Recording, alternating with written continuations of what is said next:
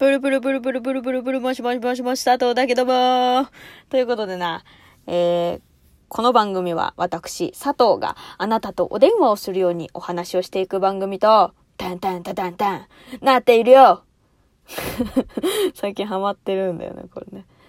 やりたいだけっていうね。えっ、ー、とね、ちょっと、ちょっと自慢していいっすか自慢していいっすかちょっとこの際なんで。はい。ちょっと自慢させていただきます。あの、今回私の友達が 私の友達が子供を産みました。こういう時に効果音使うんでね、拍手いやーね、そういう年齢になったね。私たちもとかいう話をしてたんですけどね。あのー、まあ、高校の時の友達。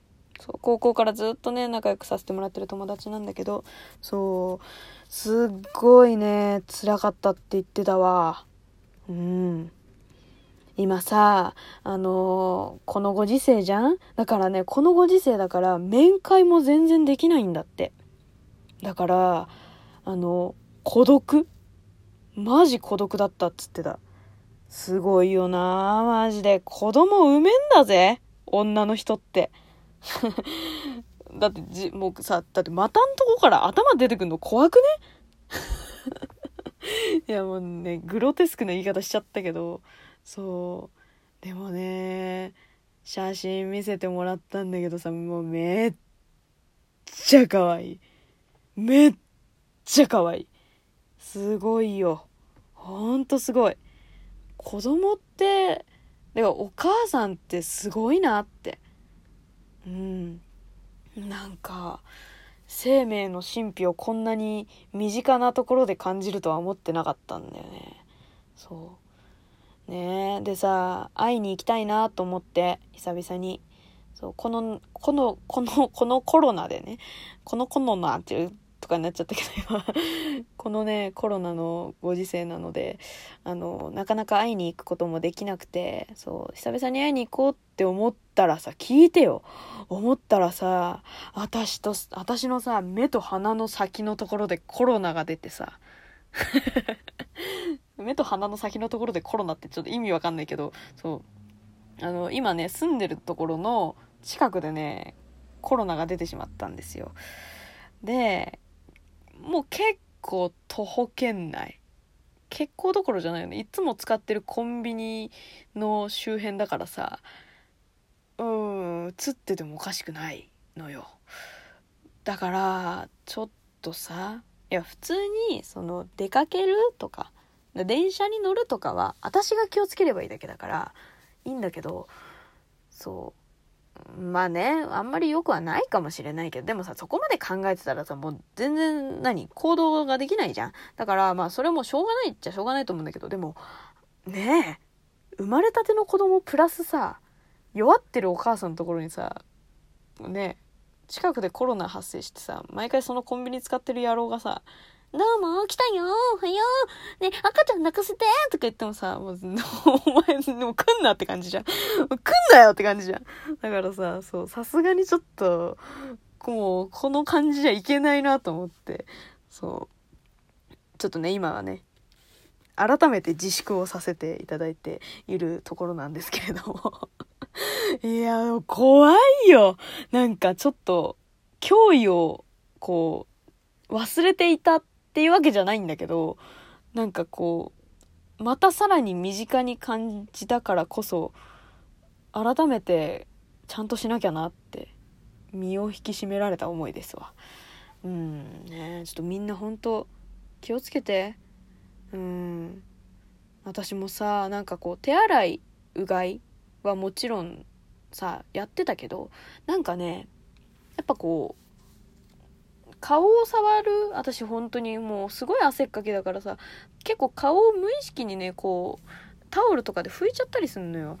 だからねこうそう顔に物が当たることがやっぱり他の人よりもあの癖として多いからちょっとそういうところも見直しをしてプラスでその帰ってきたら手洗いうがいもう顔も洗わなきゃダメだなって思ったわ。うん。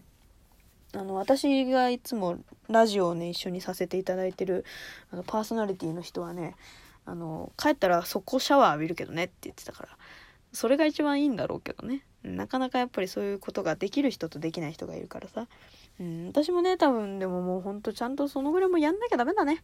うんちょっとやろうかな。って思います。うん。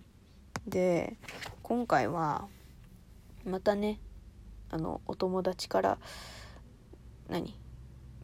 あの質問が来てたんで、まあ、前回の続きというか続きなんじゃないかなと思うんですけれども前回がねあのなんかねすごいなんかなんていうのクソリプみてえな。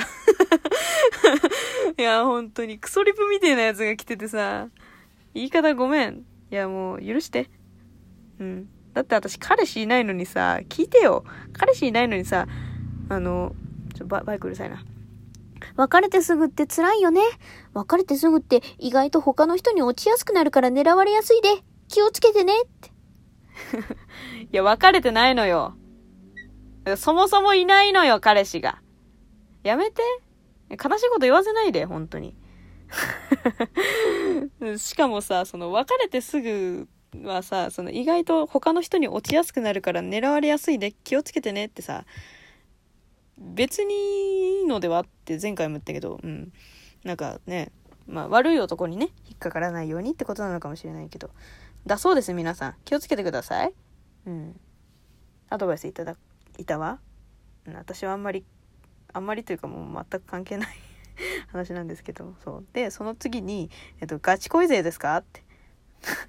もうこれまたクソリブみたいな クソリブみたいなやつが来て、ガチ恋勢。まあね、前回の放送を聞いてくれれば、あの、ガチ恋勢とはみたいなね、話をしてるんで、よかったら聞いてください。で、その次に来たのが、恋人とどのぐらいの頻度で連絡したいですかって。いねえっつってんだろ？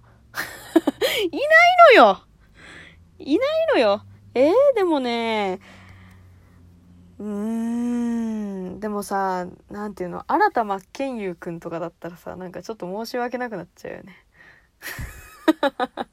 新田真剣佑くん好きなわけじゃないんだけど、今、パッと出てきた名前が新田真剣佑くんだった。うん。恋人とどのぐらいの頻度で連絡したいですか？えー、でもさ、なんか、私の周りの子はね、結構その付き合う前まではいやもう絶対に毎日 LINE とか全然もう絶対にしたくないって言ってた子が多かったの。でもその彼氏できた瞬間に「えもう毎日してないと無理!」みたいな子になったのよ。これほんとマジだから。これマジだからね。本当にもう持ってないのよ。いやもうほんと、毎日もうしないと、なんか、無理になっちゃってって言ってて。だってあんなにさ、なんか、無理って言ってたじゃん。あの、その、毎日するのが無理って言ってたじゃん？って言ったら、いや、付き合ったら変わるんだって、みたいな。理科も変わるよ、みたいな。そうなんだ、みたいな。ねそう、らしいよ。毎日したくなるらしいよ。らしい。知らんけど。知らないのよ。うん。恋人いないから。募集もしてないけどいないからさ、あの、連絡したいなって、おうん、ね、思うんらしいよ。うん。なんだって。私は、あ今のところは、うん、彼氏いないと思えみたいな感じになる気はしてないけど、うん。ねでもなんかこう一回不安になったら毎日しちゃうタイプになるのかなどうなんだろうね。なんか私とねタイプ似てる子がねあの彼氏できた瞬間にそうなったのよ。なんかその子さしかもさその何友達同士だ女の子同士でのあのあーんってさやるじゃん。これ食べてあーんって。あれもダメ。だしたし添い寝もダメ。女の子同士でね。それもダメだったのに、彼氏できた瞬間にできるようになった。ね。そう、そういう子もいるから、なんとも言えんな。なんか彼氏ができると変わるらしいね、そういうのがね。いろいろ。うん、だからね、交互期待ということでね。いやもうだってそういう風に言うしかないじゃん。だってもうどのぐらいのあでも連絡したいですか？だからね。今の私の状況を言えばいいんだね。恋人とどのぐらいの頻度で連絡したいですか？うーん。そこそこ？じゃない？なんか要件だけ伝えてもいい気がするわ。でなんか毎日「おはよう」と「おやすみ」の LINE だけはするっていう子が多いからそれだけはした方がいいのかなと思うけどね。うん。いいんじゃないの？別に。だってねそんなって思うけどね。でもなんかこう好きに人を好きになったらこう自分の気持ちを伝えたくなったりとか相手の気持ちを知りたくなったりとかするんじゃないんですか？ごめん本当にもう全部一言で話してるけどさ。もうそういう風に言うしかないのよ私のね恋愛相談はさ全然受けるよ。全然受けるけどさその自分のそのなんなんですか？とかさ。恋人とはそういうことをしたいんですか？とか。どうなんですか？って言われるとさ。よし ないんですよね。そういうのっていう。もうそう答えるしかないわけ。うん。まあね。いやもうこれはあれかしら。あの彼氏作れよって言われてるのかしら。いやもうね。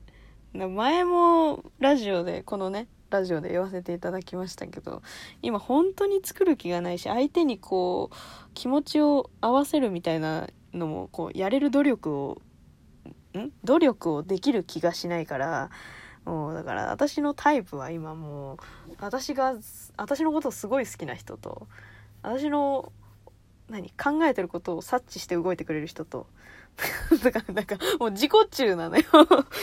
ねみんなもこんな風にならないよね。じゃあね。